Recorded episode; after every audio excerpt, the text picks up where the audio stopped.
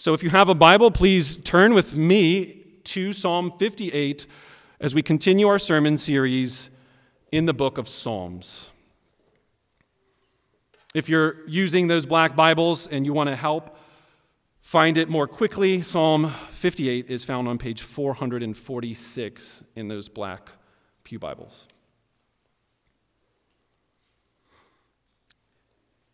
By a show of hands, anybody ever heard the name C.S. Lewis before? All right, if you're looking around, that was almost everyone. By a show of hands, have you all ever read C.S. Lewis before? Again, most of you. Did you know that C.S. Lewis wrote the following? In his book on the Psalms, reflecting on Psalms like Psalm 58 that we're about to read, Lewis says, There are some Psalms that have the spirit of hatred, which strikes us in the face like heat from a furnace's mouth. We must not either try to explain them away or to yield for one moment to the idea that because it comes in the Bible, all this vindictive hatred must somehow be good or pious. We should be wicked if we in any way condoned or approved it. End quote. Well, last week I popped the bubble of Jeremiah 29 11.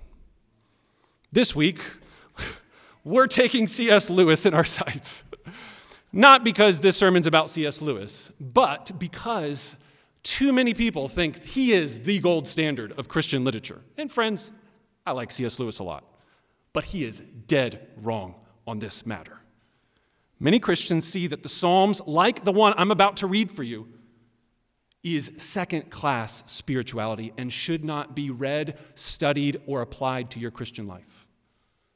In other words, C.S. Lewis and others recommend just skipping over Psalm 58. Maybe you could mark it out, tear it out of your Bible. In the Church of England, they have a practice over the last hundreds of years of reading all 150 Psalms during a month of the year. In recent decades, those Christians have put brackets around some of the more uncomfortable Psalms, like Psalm 58. Or in the Roman Catholic tradition, monks who have been encouraged to read and reread and meditate and recite the Psalms have left these Psalms out because they are awkward and embarrassing. So, in case you've never heard or read Psalm 58, let's start there. Follow along as I read what some people think shouldn't be read. Crazy, huh? Psalm 58. To the choir master, according to Do Not Destroy, a miktam of David. Do you indeed decree what is right, you gods? Do you judge the children of man uprightly? No. In your hearts you devise wrongs. Your hand your hands deal out violence on earth. The wicked are estranged from the womb. They go astray from birth, speaking lies. They have venom like the venom of a serpent, like the deaf adder that stops its ear, so that it does not hear the voice of charmers or of the cunning enchanter. O oh God, break the teeth in their mouths Tear out the fangs of the young lions, O Lord. Let them vanish like water that runs away. When he aims at his arrows, let them be blunted. Let them be like the snail that dissolves into slime, like the stillborn child who never sees the sun. Sooner than your pots can feel the heat of full thorns, whether green or ablaze, may he sweep them away. The righteous will rejoice when he sees the vengeance. He will bathe his feet in the blood of the wicked. Mankind will say, Surely there is a reward for the righteous. Surely there is a God who judges on earth. And thus ends the reading of God's holy, inspired, inerrant word.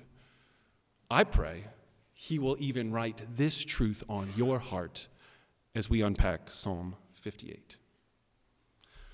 Before I give you the big idea, let's just do that real quick. Let's make sure you all understood what I just read to you. Considering this is more than likely not on your kitchen wall. Christian artwork typically does not include Psalm 58. First, our psalm begins with a question. And let me sum it up. If you look down at verses 1 and 2, you could sum it up this way Do the rulers of the world know what is right and wrong? That's the question. Do they know? Do they know how to judge what's right and wrong? The answer is the second part of the psalm. Nope, they don't. Their hearts and their hands are unjust and violent. They're wicked from the time they were born in their mother's womb, and they speak lies from the moment they exited their mother's womb. They're poisonous snakes. They're like deaf snakes that don't listen even to the world's greatest charmers. Question Do the gods and rulers of the world know right and wrong? Answer No, they don't. So then, third section Starting in verse 6, notice a prayer request. How might we sum up this prayer request? I'd sum it up this way take away their power and then take them away. Take away their power. What do I mean? Break their teeth, tear out their fangs. And he uses the imagery of lions and snakes in this psalm. So if you're a snake or a lion, that's your source of power and strength. And he's saying, crush their teeth. Poetically, he's saying, take away their power. Or notice the language of the arrow. When they shoot their arrow, may it just bounce right off them. No power. But don't just take away their power, take them away. May they evaporate like water in the dry desert sun. May they be like a snail's slime that dissolves. May they be like a stillborn child. In other words, what's that? I wish they never lived. It would be better if they never existed.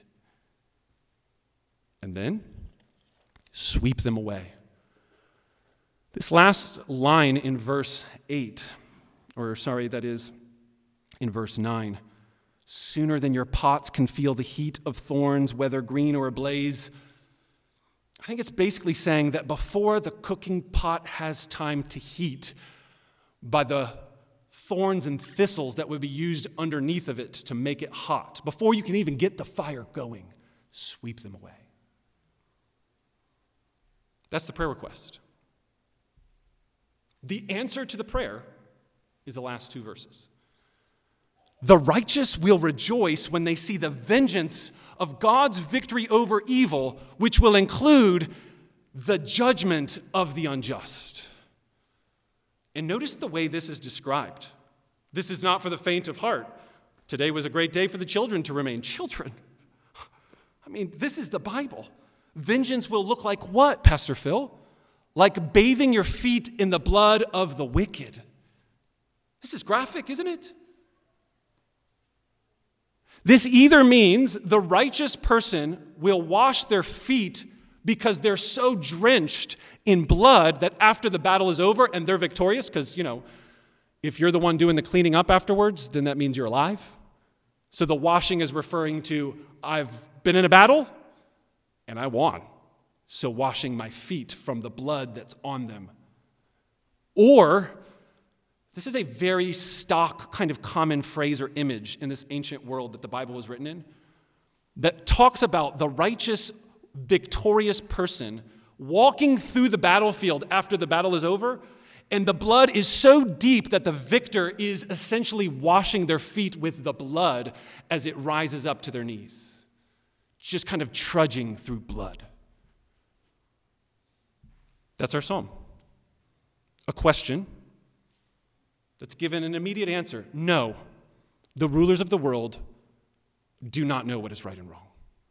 So the prayer is that their power would be taken away and that they would vanish the answer to that prayer, the Lord will do it.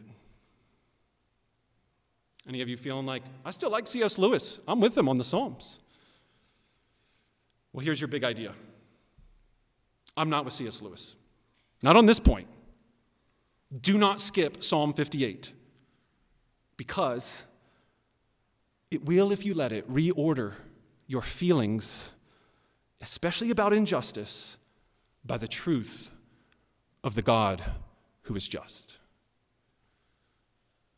One sentence summarize today's message and the point of Psalm 58. Don't skip it. Don't rip it out of your Bible. Don't follow the trajectory of what C.S. Lewis is saying. Use Psalm 58 because it will, if you allow it, reorder those feelings in your heart when you view in this broken and cursed and sin world injustice. Stuff starts happening inside of you. You were made as image bearers of God. And when you see those atrocities, you feel something. Well, this psalm helps order those feelings with the truth of the justice of God. So let's just take this into two simple parts. I want to first make the argument you should use this psalm, don't skip it. And then I want to conclude with a lot of application for how we can use it, how this could be helpful for you. First, we should not skip Psalm 58. Now, we could just quickly just say the writer Paul in the New Testament says that all scripture, including Psalm 58, is profitable for correction and training in righteousness. Done, settled. Moving on, point two. All scripture, including Psalm 58, is profitable for correction and instruction and training in righteousness. And he did not put a little footnote caveat, by the way, except for the imprecatory psalms like Psalm 58, which is the category of psalm that we find ourselves today. Imprecatory is just a fancy word for a cursing psalm, a psalm that prays curses. Did you, did you catch that in our psalm? It's praying and pronouncing judgment on the wicked.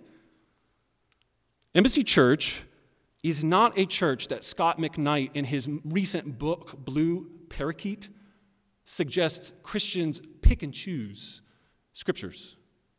I would like to definitively say I disagree with Scot McKnight as well. Scot McKnight is a teacher here in the Chicagoland area, and he's a prominent New Testament theologian, and he argues in the Blue Parakeet book, which has made its rounds. Some of you maybe have never heard of it, and I'm kind of hoping after today's sermon you'll never want to read it.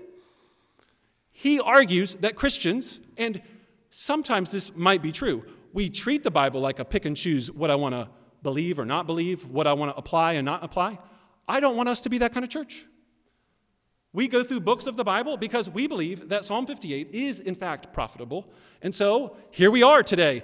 Friend, if you're a guest or visitor, I just want you to know that typically Psalm 58 isn't the standard diet of the Psalms or the Bible every single week.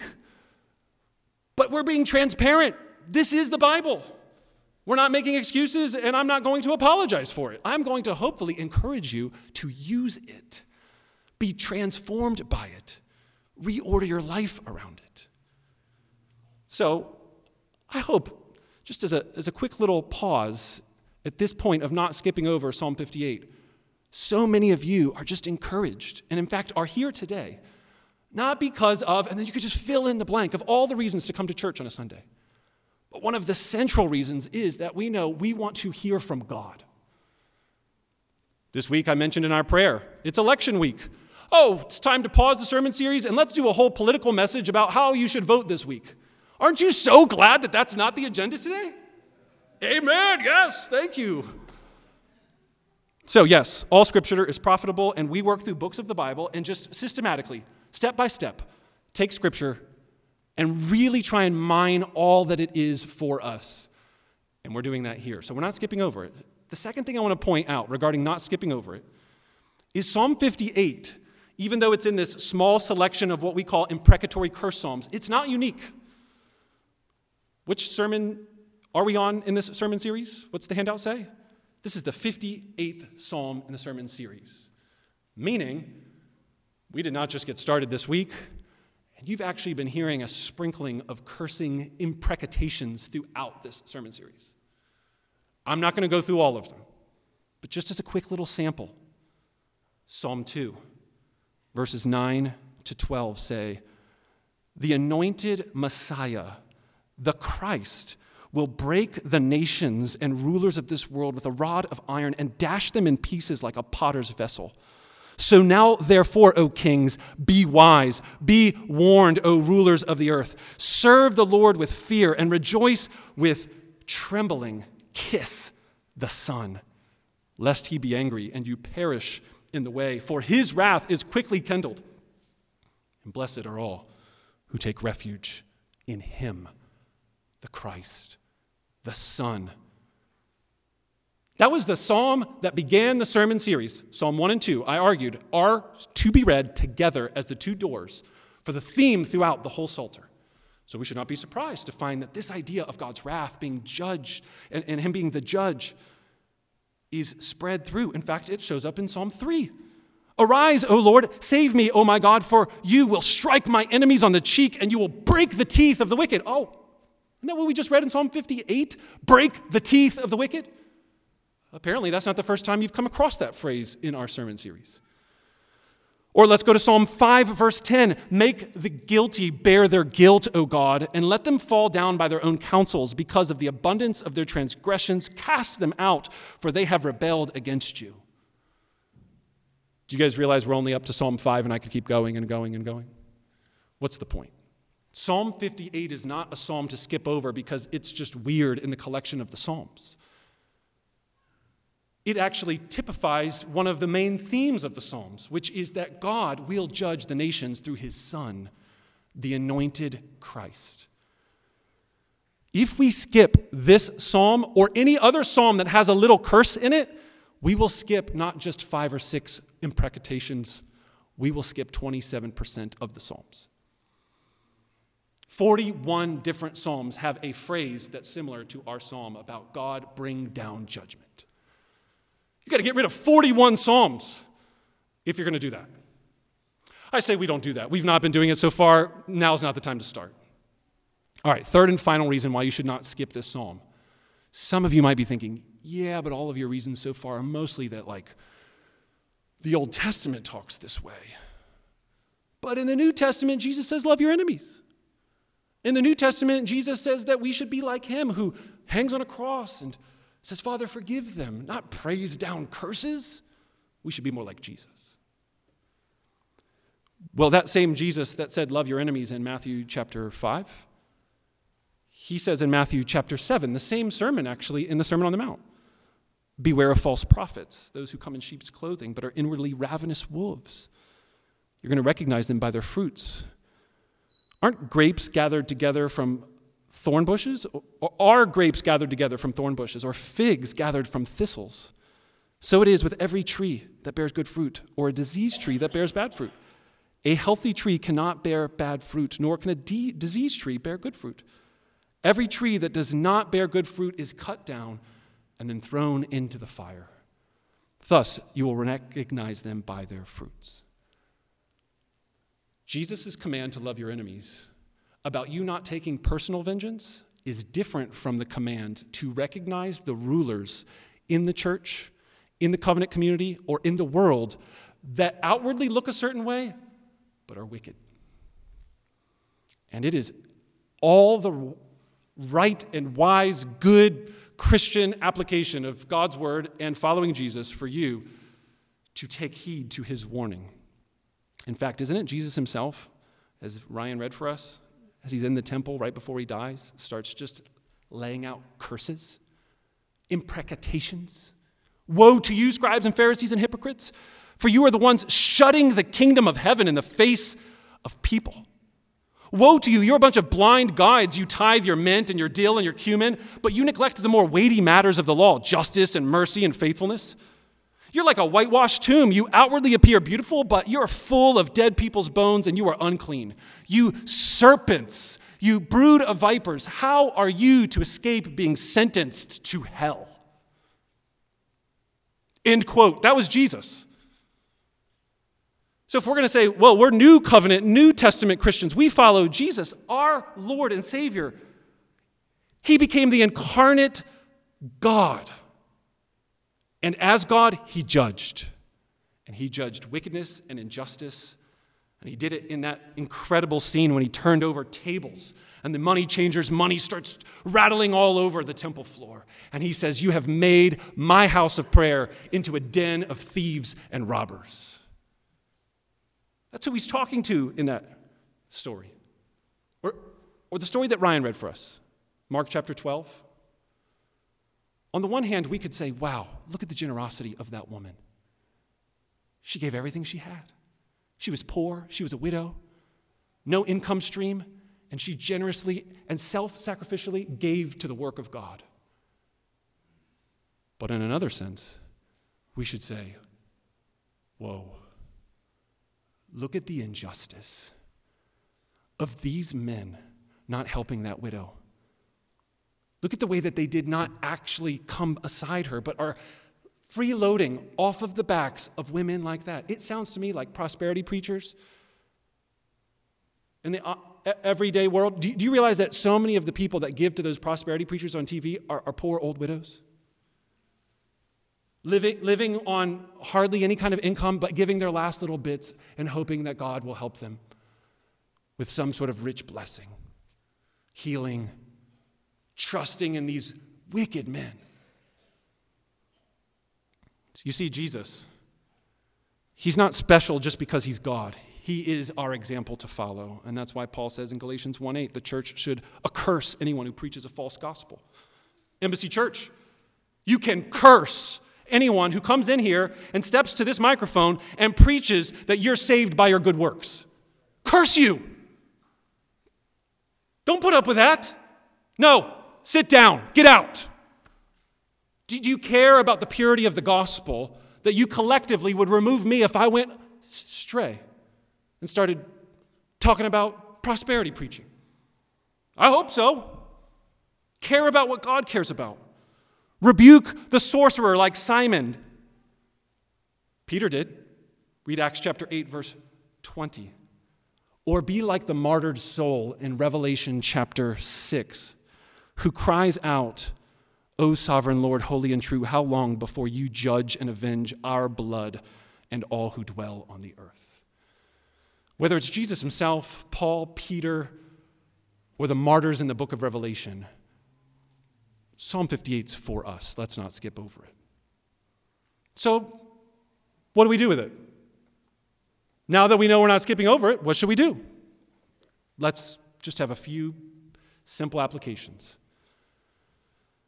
I said in the big idea that if we're not skipping over this psalm, then the main thing we should do with it is let it reorder our feelings about injustice with the truth of God, the truth about God who is just. So let's just first begin with that question Do, do you ever feel angry about anything? Some of you in this room, you'd be like, Yeah, I actually struggle with anger problems a lot. Whether you struggle with it a lot or a little bit, your anger is an indication of whether or not your heart is rightly ordered to the truth of God. So every time you get angry, that is a window into what you really believe and think about the world. So if you get angry a lot about personal offenses done against you and that you've got this self righteousness that demands justice now, it could be that your anger needs to be reordered that it's self centered. You know, my wife and I, when we were first married, we were realizing how often in marriage our anger is about, I feel like you are treating me unfairly. You misrepresented me. You didn't say that the right way. No, no, that's not what I meant. And therefore, I'm starting to get really angry. And then there's times where we would ask ourselves, sometimes privately, but sometimes in conversation, are we really getting angry over the glory of God and the truth about what God cares about? Or is this really all about you, Phil? I just confess, a lot of times it was because of my inability to want to be a servant and be inconvenienced. And I felt like that wasn't fair. And then I'd be reminded that God called me to lead through service. So examine your anger and ask yourself are you actually angry about what's right and wrong based on God's word? Or, as our question in verses 1 and 2 say, do you indeed decree what is right? Do you judge uprightly? Phil, do you know what's right and wrong, or are you getting angry about something that's not in line with Scripture? So I encourage you to use every time you get anger as an opportunity. Now, that could be pretty exhausting if you did every single time, but in general, as a rule of thumb, if we care about being Christ followers, we're going to examine our anger with a trusted friend, pastor, counselor, a member of this church, and examine whether or not it is based on the definition of right and wrong that comes from God's word or our own sense of right and wrong based on the way we were raised, based on our culture, based on our own political opinions.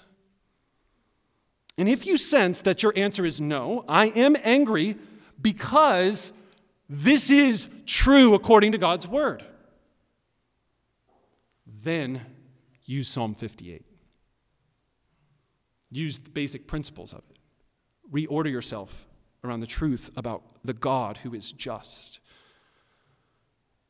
If not, then repent.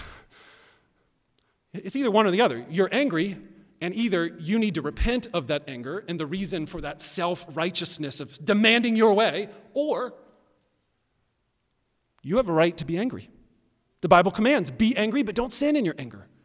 God, demand, God declares in the most repeated passage in the Old Testament that he is slow to anger, meaning he gets angry, but he has a very short fuse. The actual literal description is he has a short nose. It takes a long time if you have a long nose, unlike Pinocchio. Sorry, sorry, I've so messed that up. He has a long nose, not a short nose. The short nose is the metaphor for saying that he would be quick and hot to get angry. His nose gets red really fast. But if he has a long nose, then he's slow to anger. So next time you picture God, picture Pinocchio.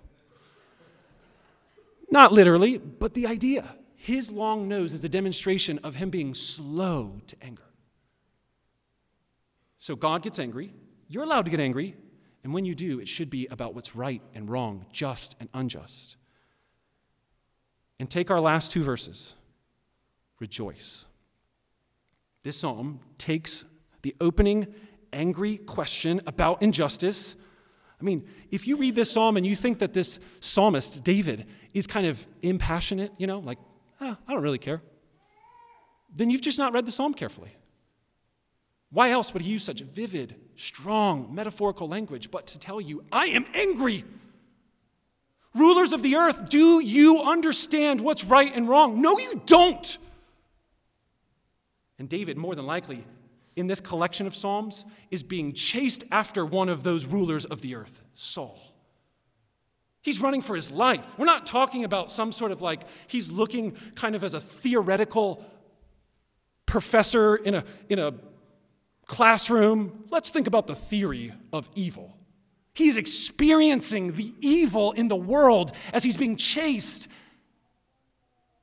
and a man wants him killed. And he is asking not just any ruler of the world, but the ruler that's on the current throne of Israel right now. He doesn't know what's right and wrong. And so I'm praying, God, that you would get rid of him and take away his power. But notice that the way that that anger is transformed by the end of our psalm with the righteous will rejoice when they see God's vengeance. You start with anger, you present it before the Lord, the one who is just and the judge. And by the end of that psalm, by the end of this process, there's joy. Do you see how I'm telling you in the big idea that Psalm 58 can be a recipe for your anger, even righteous anger, to produce joy, to be reordered in your heart? Being just hot with anger all the time is not the way that we're called to live, even if it's about injustices in this world. So rejoice. The Bible is encouraging and commanding all throughout Scripture to rejoice, and the righteous will rejoice when they see God's vengeance as he bathes his feet in the blood of the wicked. Brothers and sisters, as New Testament Christians, do you rejoice in knowing that the God who sits on the throne is our reward? The righteous will receive a reward, verse 11 says. Surely there is a reward for the righteous. What's the reward? Answer the God who judges on, or you, this preposition could be on the earth or in the earth. And that's when I just realized, ah, our psalm is really ultimately about Jesus Christ. The reward of the righteous, the one who wants God's justice on the earth, they will receive their reward when they see vengeance executed in the person of Jesus Christ. When God sends his Son into the world, not only to condemn it and judge it, as John chapter 3, verse 17 says, but to save it. But he doesn't have to pick and choose. He's able to save and judge because the judge became judged in Jesus Christ. When Jesus turned over those tables, when he cursed the Pharisees and said, Woe to you, woe to you, woe to you, do you know what they did? They acted just like Psalm 58. They sunk their teeth into him. They pulled back their arrow and they let go.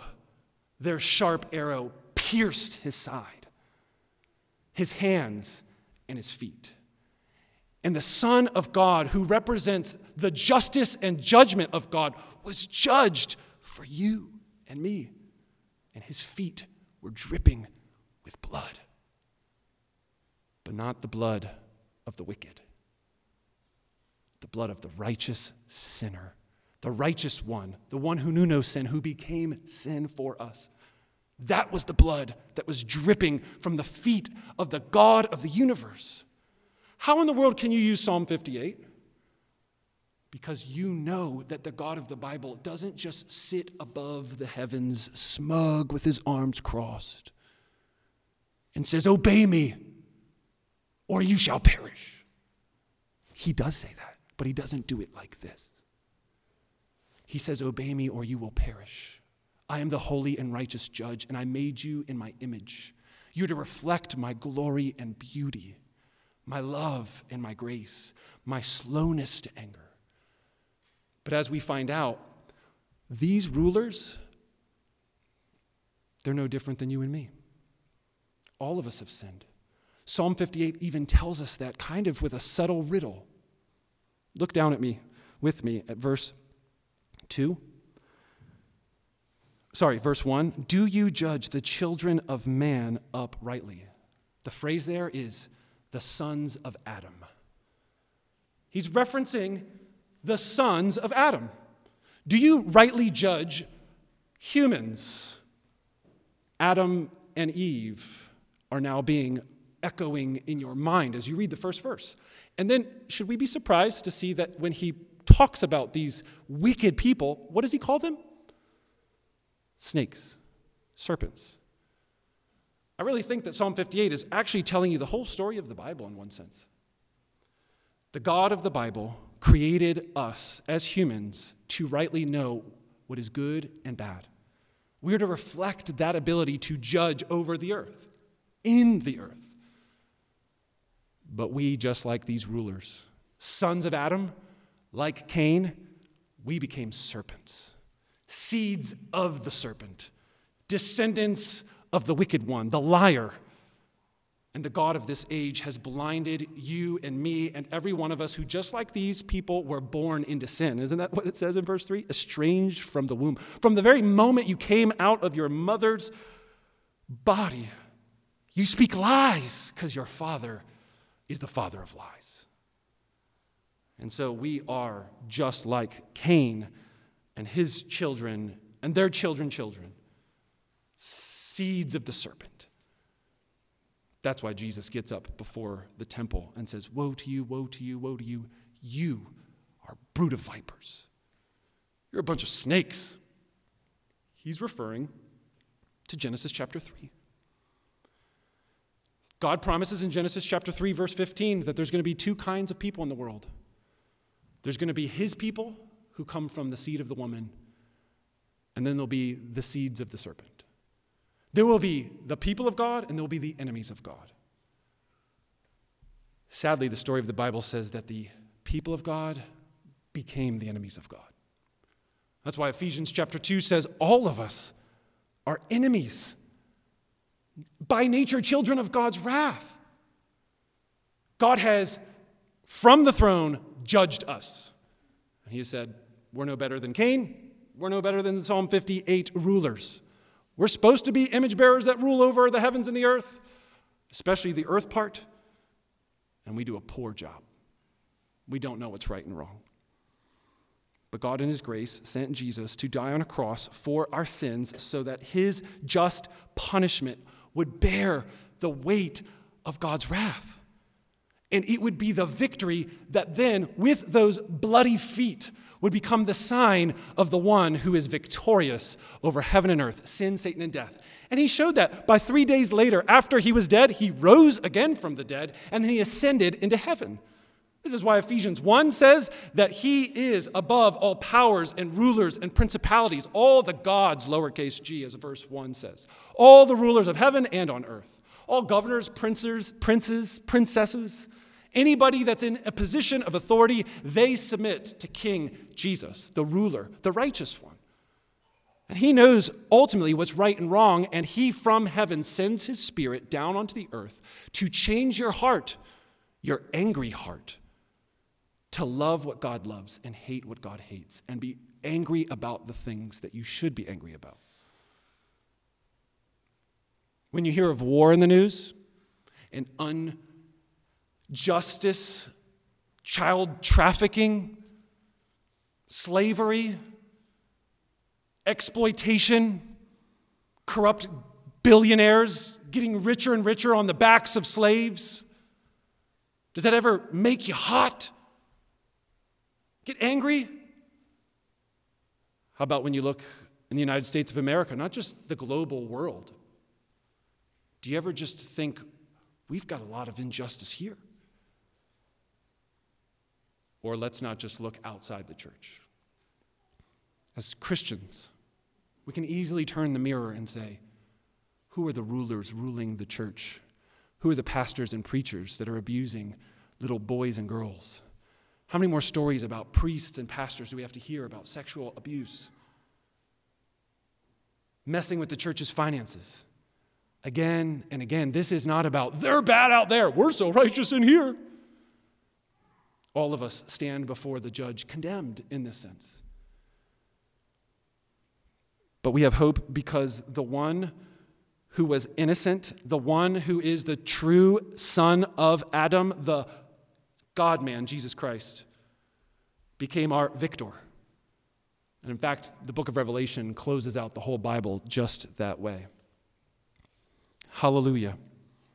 Salvation and glory and power belong to our God, for his judgments are true and just. Hallelujah. Rejoice because of the justice of God's judgment. And in fact, the book of Revelation picks up our image from Psalm 58 and says this And so then that angel from the Lord swung his sickle across the earth, and he gathered the grape harvest of the earth. And then he threw that into a great winepress, and it was the winepress of God's wrath. And the winepress was trodden outside of the city, and the blood flowed from the winepress as high as a horse's bridle. And it did that for miles and miles. And then John says, I saw heaven opened, and behold, I saw a white horse. The one sitting on it is called faithful and true, and in righteousness he judges and he makes war. His eyes are like that of a flame of fire, and on his head are many diadems.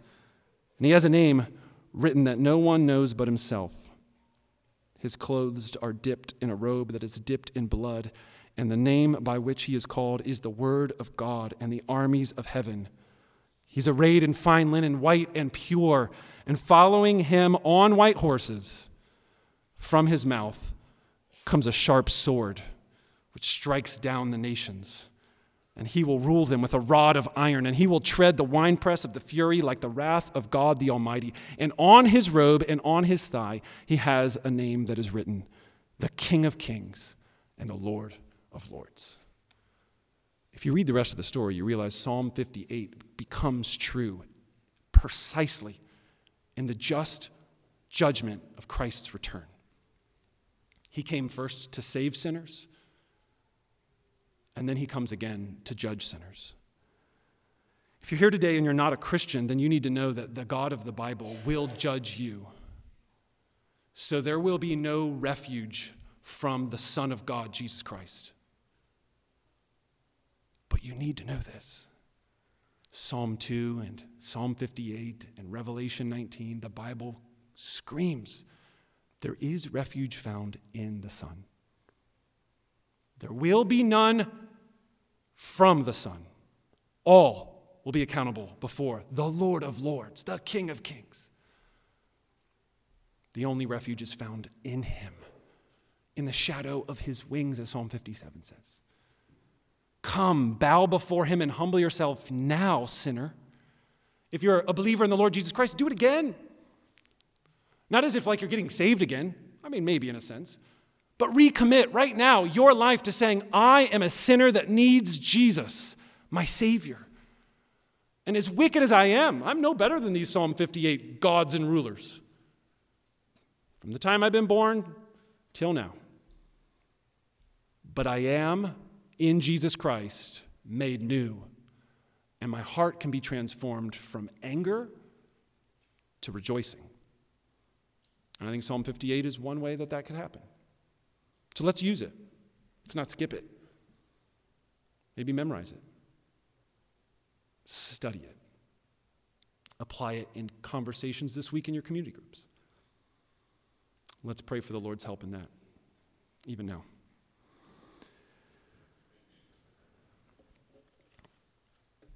Our Heavenly Father, we want to humbly and soberingly bow before your throne of grace. We admit and confess Psalm 58, for many of us, it feels inappropriate, awkward. But we want to pray that your Spirit will use the teaching of your word to realign what shouldn't be awkward. We want to pray that as we conclude this service and we consider the blood of Jesus washing over all of our sins, that we would be so humbled, so laid low before the cross, with empty hands we bring, simply to the cross we cling. So, Lord, we pray that there would be just an overwhelming joy, as our psalm points to, rejoicing that we already have seen in the person of Jesus the way you work vengeance, the way you crush the enemy, the way you remove their power and wipe them off the face of the earth. Thank you, Lord, for the clarity of your word and the profitability of your word, every bit of it. May we not pick and choose any of it. In Jesus' name we pray. Amen. Well, if you have the Lord's Supper elements, on your way in, you should have received the bread and the cup. And for hopefully the majority of you, if you're a believer in the Lord Jesus Christ, you have repented of your sins, you have put your faith fully in the God who has been willing to be judged for you, substituting himself in your place. This is what we call the gospel, the good news that Christ died for our sins in accordance with the scriptures, was buried, and then on the third day he rose again from the dead, and he now reigns as our Lord and Savior and King. If you believe in the gospel of the Lord Jesus Christ, would encourage you to prepare yourself to receive the element of the bread and the cup. And in just a moment, I'm going to read for you 1 Corinthians chapter 11 and walk us through this ritual of remembrance. If you're here today and you're not a Christian and you clearly know yourself to not repent of sin and trust in Jesus, I would encourage you to take this time not to eat and drink the body and blood of Jesus as it's represented in these symbols, but to take the message you just heard and take Jesus. Why? Why not? Ask yourself that. Why don't I take Jesus now? Why don't I have faith in him? Let's use this time in that way for each of us, whether we're a believer in the Lord Jesus or a non believer.